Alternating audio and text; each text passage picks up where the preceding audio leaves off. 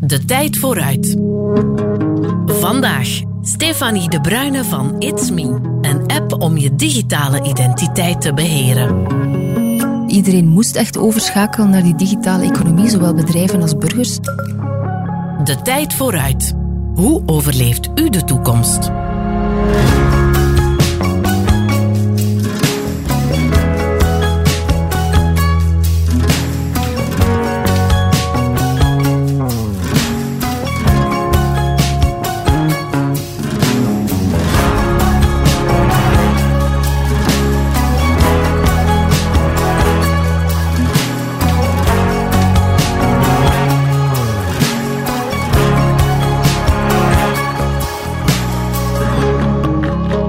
Stefanie De Bruyne van itsme. Het verlengde van onze identiteit is niet langer onze identiteitskaart. Het is onze itsme-app. We scannen, betalen, registreren, ondertekenen ermee. Onze digitale identiteit is nog nooit zo van belang geweest als het voorbije jaar. Welke uitdagingen er verder in de toekomst op ons wachten op het vlak van digitale identiteit, horen we in deze aflevering van De Tijd Vooruit. itsme, ik heb daar wel een idee van, wat dat is, die digitale identiteit. Maar legt u mij het eens uit, want ja, ik ben er natuurlijk elke dag mee bezig. Wat is dat precies? Wel, een digitale identiteit gaat eigenlijk een digitale gebruiker linken aan een fysieke persoon. Zodanig dat je ook in de online wereld kan doorgeven of kan bewijzen wie je bent. En het is zo, het spectrum van de digitale identiteiten is natuurlijk heel breed. Hè? Ik denk bijvoorbeeld aan gebruikersnaam en paswoord of de logins van sociale media. Dat zijn ook digitale identiteiten, maar die zijn eigenlijk van een betrouwbaarheidsniveau dat iets lager is, omdat daar geen geverifieerde persoon achter zit. Hè? Dus je kan perfect onder een valse naam ergens registreren op bepaalde websites. Aan het andere eind van het spectrum heb je dan digitale identiteiten zoals bijvoorbeeld itsme, waar je echt op een betrouwbaarheidsniveau hoog zit, omdat daar een 100% geverifieerde identiteit achter zit. Ja, en wat kan je met zo'n hoge bescherming, zoals bij itsme, met zo'n digitale identiteit, wat kan je daar dan mee doen? Met itsme kan je eigenlijk 4 verschillende dingen doen. Dus je kan gaan identificeren. Dus dat betekent als je je voor de eerste keer registreert op een website of als je bijvoorbeeld klant wil worden, bij een bank bijvoorbeeld, dan kan je aan de hand van itsme jouw gegevens doorgeven. Dat gaat dan specifiek over de gegevens die op jouw identiteitskaart staan. De tweede functionaliteit is dan het inloggen. Dus met itsme kan je ook gaan authenticeren op een website of een applicatie. Dan kan je ook gaan bevestigen. Ik denk maar aan een bevestiging bijvoorbeeld van een bankoverschrijving. Als je een groot bedrag wil overschrijven, kan je met itsme die transactie gaan bevestigen. En dan zie je ook op het itsme-scherm dat je een bepaald bedrag aan het overschrijven bent van rekening A naar rekening B. En dan de laatste functionaliteit is eentje die ook heel erg in de lift zit vandaag. Dat is de digitale handtekening. Met itsme kan je ook digitale documenten online gaan ondertekenen. Dat gaat hier over een gekwalificeerde handtekening. Dat is eigenlijk ook wel belangrijk om te vermelden, want de itsme-handtekening is eigenlijk equivalent aan een handgeschreven handtekening. Dus dat heeft dezelfde wettelijke waarde. Het is iets Belgisch en iets waar in België ook voor een keer best wel vooruitlopen op de rest. Ja, absoluut. Dus België is eigenlijk altijd voorloper geweest wat betreft identiteit. Wij waren een van de eerste landen ook met de EID, dus de elektronische identiteitskaart.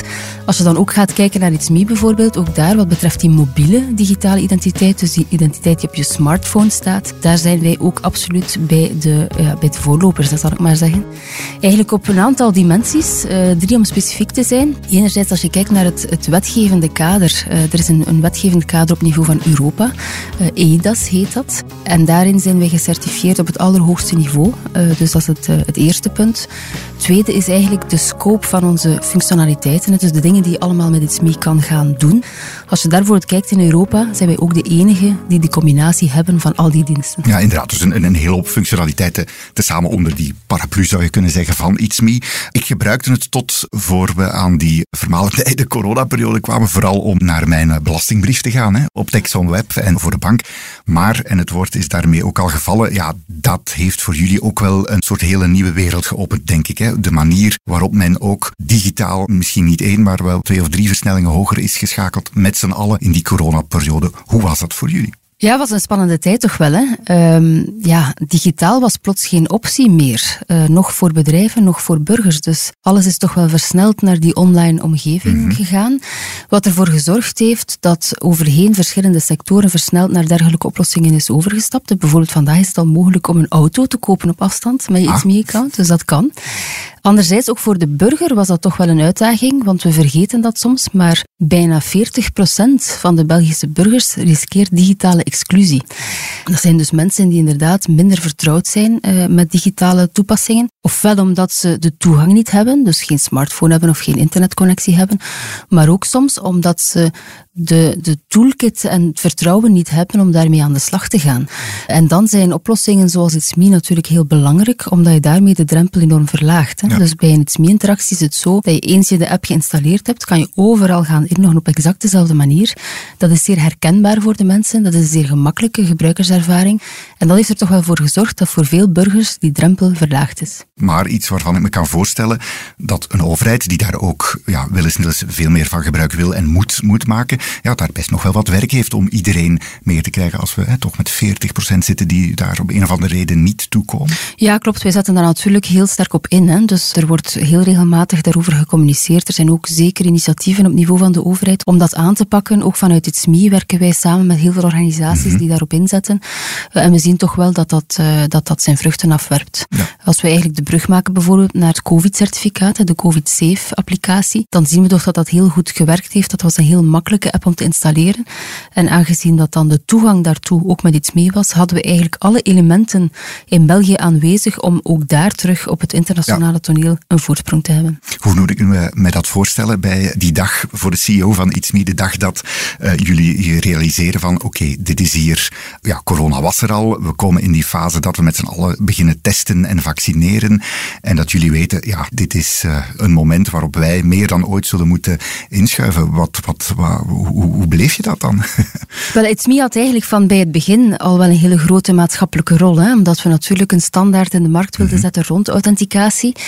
Natuurlijk, als je dan een coronacrisis ziet passeren, dan krijgt dat plots wel een andere dimensie. Ja. Hè? Dan besef je plots van wij zijn eigenlijk een stukje de poort naar de vrijheid voor veel mensen. Wij moeten er ook voor zorgen, dat iedereen dat op een veilige en juiste manier kan gaan downloaden en dat mensen ook de weg daar naartoe vinden. En dat we natuurlijk een beschikbaarheid hebben, zoals de grote spelers. Hè, ik kan me voorstellen dat u dan wel wat mensen en middelen heeft moeten bijschuiven, hè, om dat mogelijk te maken. In de aanloop naar de lancering van dat COVID-paspoort was dat inderdaad alle hens aan dek, hè, want je schaalt natuurlijk je systeem op de piekbelasting. Ja, als je de gewone trafiek bekeek en je transponeerde dat naar de trafiek die we verwachten voor het COVID-certificaat, dan was dat meermaals het dubbele ervan. Hè. Dus wij hebben echt alle middelen ingezet om die oplevering te garanderen. Veel van geleerd over uw systeem. Ik kan me voorstellen, je hebt dan zoiets wat het goed doet. Het werd zeker al vaak gebruikt, maar in deze DEFCON 4 fase zou je kunnen zeggen, is toch wel andere koek, denk ik. Ja, we zijn er vooral heel fier op dat we dat inderdaad hebben goed kunnen realiseren. Het heeft aangetoond dat we inderdaad de oplossing zijn die echt veiligheid combineert met gebruiksgemak en ook het respect voor privacy. En elk teamlid heeft daar inderdaad maximaal aan bijgedragen. Ja, inderdaad. Het is een beetje dubbel, hè, want die coronacrisis, dat is natuurlijk niets wat je als je maatschappij toewenst. Maar we zijn daar toch heel fier dat we daar binnen die context iets hebben kunnen betekenen voor de maatschappij. Inderdaad, voor jullie als bedrijf, maar eigenlijk zou je kunnen zeggen dat die hele maatschappij een soort stap vooruit gezet heeft. En mensen zijn het in veel grotere mate allemaal beginnen gebruiken. Absoluut.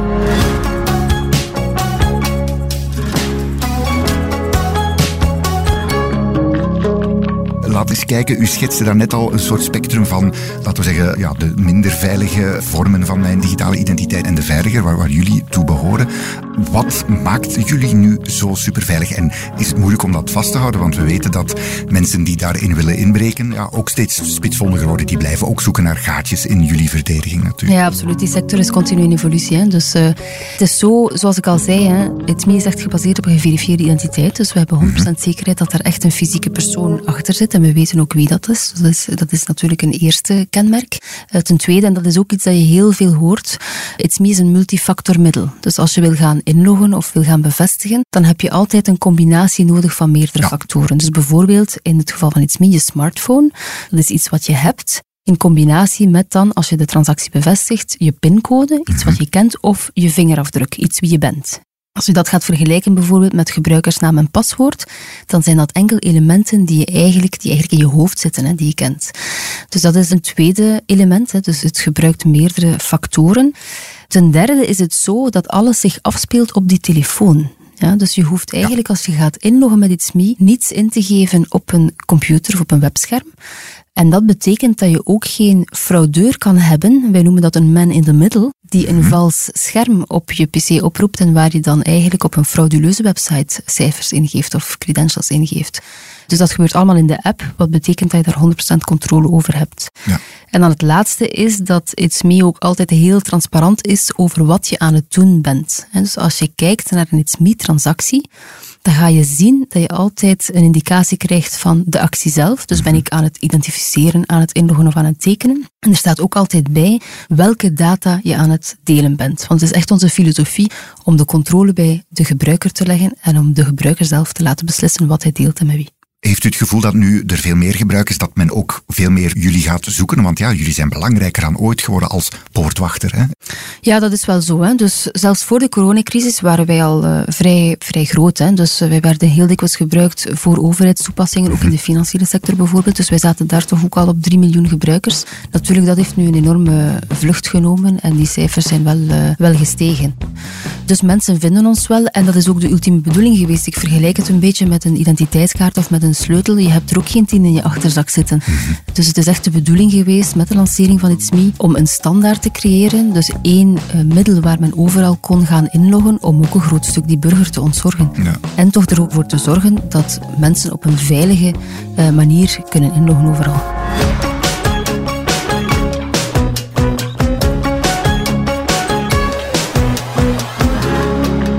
Nieuwe mogelijkheden, nieuwe toepassingen, maar ook nieuwe gevaren. We zitten op een digitale trein die sinds corona gigantisch snel vooruit gaat.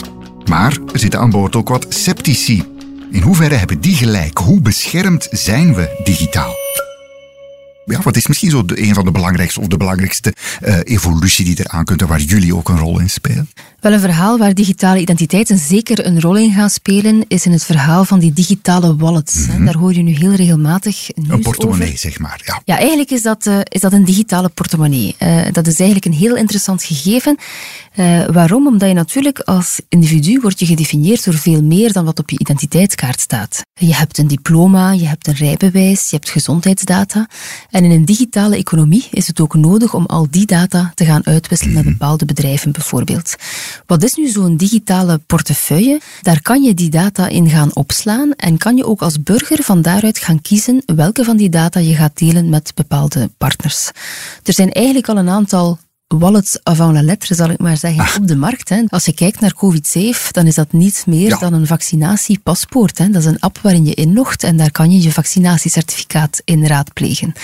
Er zijn nog een aantal andere voorbeelden. Je hebt bijvoorbeeld Izimi van de Notarisfederatie, waar je je actes kan gaan raadplegen. En ik zag ook onlangs een aankondiging van de Vlaamse overheid, waar ze eigenlijk een digitale versie gaan maken van het burgerprofiel, waar je dan als burger ook alle data gaat terugvinden die de overheid over jou heeft. En waar je dan ook zelf het initiatief zou kunnen nemen om die data te gaan delen met andere spelers. Nou, inderdaad. Die wallet, wat kan dat nog veel meer worden? Wel, eigenlijk, het is zo dat de rol van zo'n digitale identiteit bij zo'n wallet heel belangrijk is. Hè? Mm-hmm. Want als je zo'n wallet wil gaan, of zo'n portefeuille wil gaan gebruiken en wil gaan opvullen met data, dan heb je natuurlijk een identiteit nodig. Ja. Ik zeg maar iets, als je bijvoorbeeld zegt, ja, ik wil mijn diploma uitwisselen met mijn toekomstige werkgever, hè, in de context van een sollicitatiegesprek, dan moet je natuurlijk eerst dat diploma ergens gaan halen. En dat zal je met die digitale identiteit kunnen gaan doen, omdat je met die digitale identiteit zal kunnen aanmelden bij de databank van je universiteit en zo zal kunnen aangeven van kijk, ik ben Stefanie, ik wil nu toegang tot mijn diploma.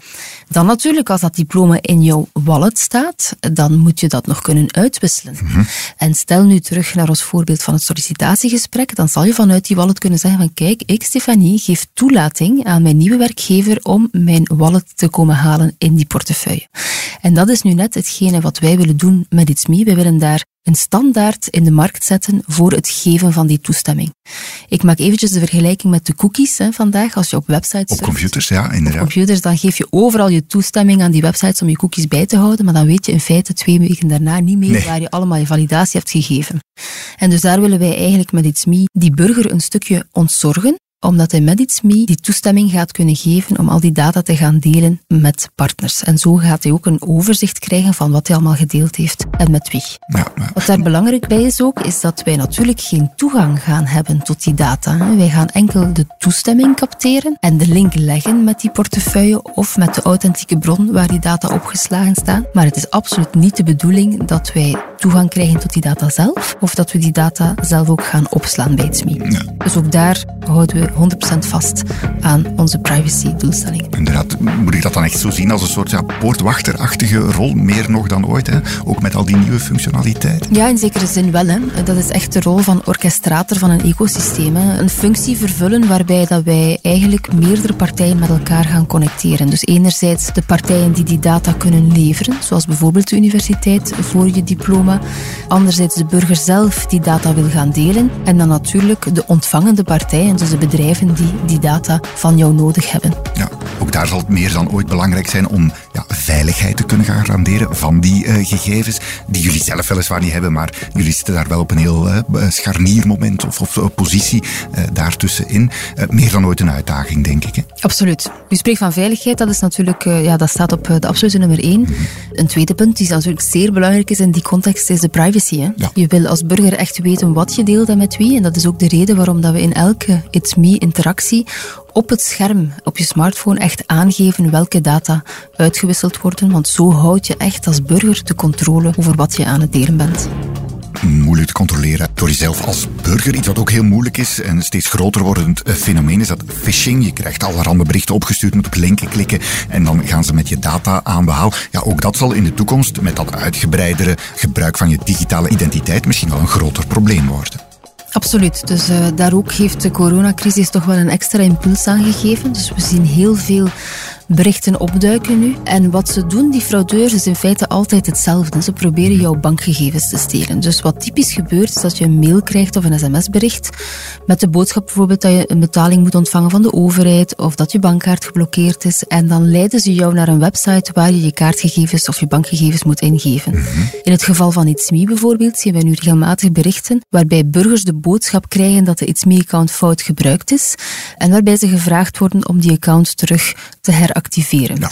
Als je dan op de link klikt, dan word je afgeleid naar een website waar inderdaad jouw bankgegevens en jouw bankpincodes gevraagd worden. Dus dat is een fenomeen die heel regelmatig voorkomt. Wij zijn daar als itsme eigenlijk slachtoffer van, samen met vele andere bedrijven, omdat onze naam in zekere zin misbruikt wordt. Hè. Dus er gebeurt niets met de veiligheid van de itsme-account zelf, maar ze gebruiken wel het merk. Dus wij werken daar heel nauw samen, want dat is een sectorbrede problematiek. Hè. Dus wij werken heel nauw samen met banken bijvoorbeeld, met telecombedrijven, met inderdaad ook de overheidsinstanties om daar het hoofd aan te bieden. En we zetten natuurlijk ook heel veel in op bewustwording. Hè. Dus het is zo dat we heel regelmatig communiceren ook aan burgers dat men nooit op een link mag klikken in een mail of een sms als je niet weet van waar die komt. En dat ook bankgegevens nooit zullen gevraagd worden op een website waar je zelf naartoe surft of aan de telefoon. Ja. Dus het is belangrijk om altijd vanuit de itsme-app te starten of in het geval van de bank altijd zelf naar de website van de bank te surfen. Niet zo evident fenomeen. Ik kan me voorstellen voor die hele sector. Hè. Dat phishing is nu een fenomeen wat al wel jaren bestaat. Ziet u daar nog nieuwe dingen in opduiken? Wordt dat op andere manieren een evolutie te schetsen? Ja, 2 dingen. Hè. Natuurlijk, omdat alles natuurlijk verschoven is naar die digitale economie, zien we toch die aantallen enorm stijgen. Dus dat is 1 iets. Ten tweede is het ook zo dat we ook wel nieuwe technieken zien opduiken. Dus wij volgen dat op de voet. Dat is ook de reden waarom dat wij een applicatie zoals itsme continu laten evolueren met de allernieuwste technieken om dat het hoofd te bieden. Dus wij zijn daar heel intens mee bezig. We luisteren straks verder na dit.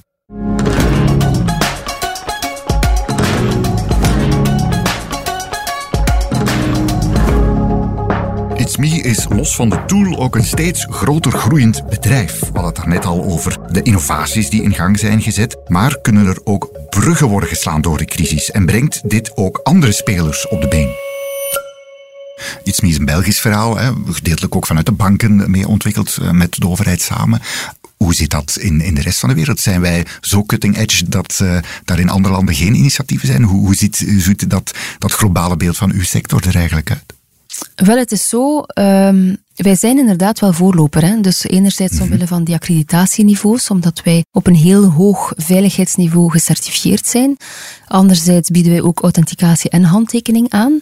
En ten derde is het zo dat ItsMe gebruikt wordt in de publieke en de private sector. Dus zowel door de overheid als door private partners. En dat zie je in weinig andere landen. Dikwijls zijn dat twee verschillende werelden. Dus als je daar kijkt op Europese schaal, dan zie je daar toch wel dat we een grote voorloper zijn. Wat verwachten we daar? Wel, de Europese Commissie heeft heel duidelijk een ambitie uitgesproken om een digitale identiteit te voorzien op Europees vlak voor alle Europese burgers. Natuurlijk, je hebt dan twee situaties die zich kunnen voordoen. Hè. Ofwel gaat de Europese Commissie zelf een oplossing uitwerken en gaan alle landen zich daaraan koppelen. Dat is het ene extreem. Denken we dat dat niet echt haalbaar is. We denken niet dat elk land naar die uniforme oplossing zal klikken. Plus, het zou ook niet wenselijk zijn, denk ik, vanuit de marktperspectief. Anderzijds, het andere extreem is dat elk land zijn eigen oplossing lanceert. Maar ook dat lijkt ons moeilijk haalbaar, omdat de schaal van bepaalde landen gewoon te klein is om daar een rendabel model op te bouwen. Dus we verwachten dat dat gaat evolueren naar een situatie waar je een beperkt aantal spelers hebt die op een grotere schaal over landsgrenzen heen gaan opereren en ook gaan erkend worden. Ja. En daar wil ItsMe natuurlijk een rol in spelen, omdat we vandaag daar al voorloper zijn. Ja, ik kies dus uitdrukkelijk niet voor een soort één grote mega pan-Europees of hè, dat de hele Unie zou of nog ver gaan. U vindt het net goed dat toch een meerderheid, een pluriformiteit is zeg maar, van spelers? Ja, absoluut. Ik denk dat het goed is voor de marktwerking en ook vanuit andere invalshoeken dat er toch wel een aantal spelers op de markt zijn die samenwerken in dat speelveld. Maar het lijkt me ook belangrijk dat die oplossingen over landsgrenzen heen aanvaard worden, zodanig dat je echt Europa krijgt als marktterrein en dat het zich dan niet beperkt tot één land.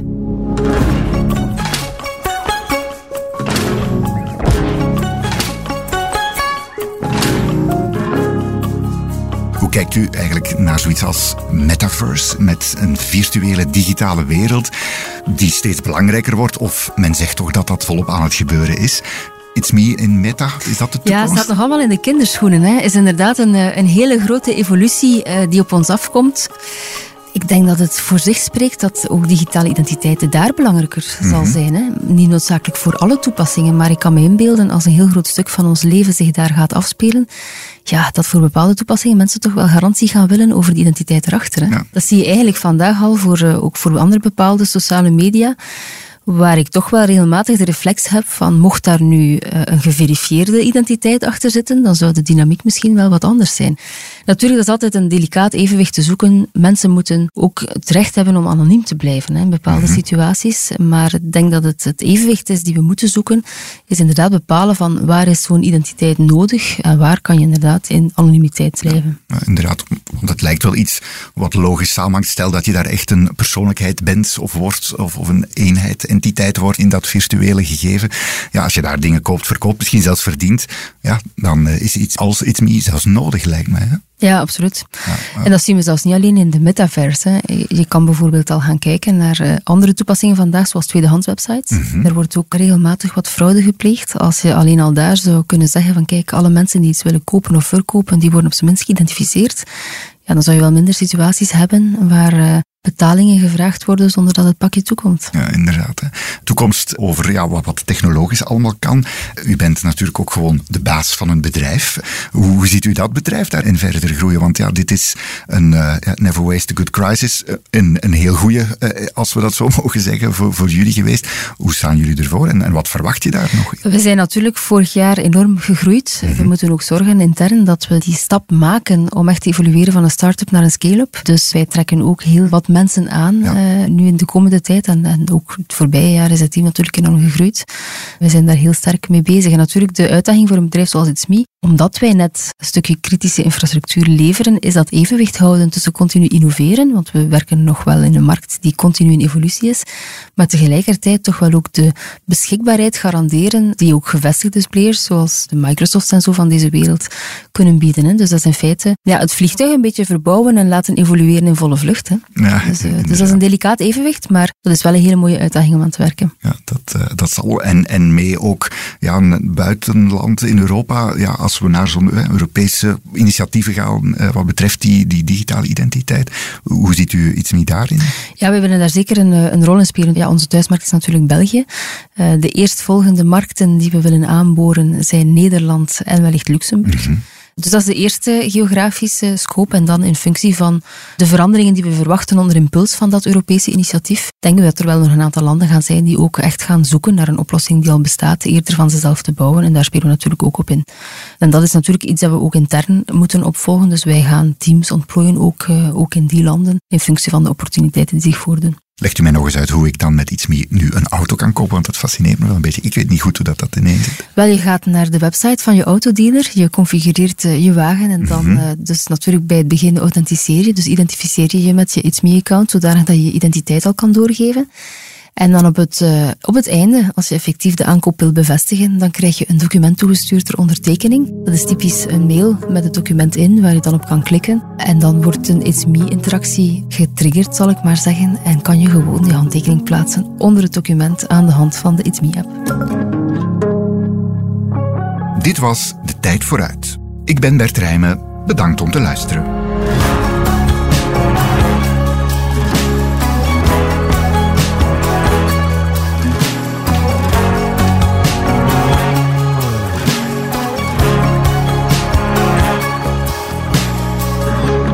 Voor meer business en straffe nieuwsverhalen, check tijd.be of onze app.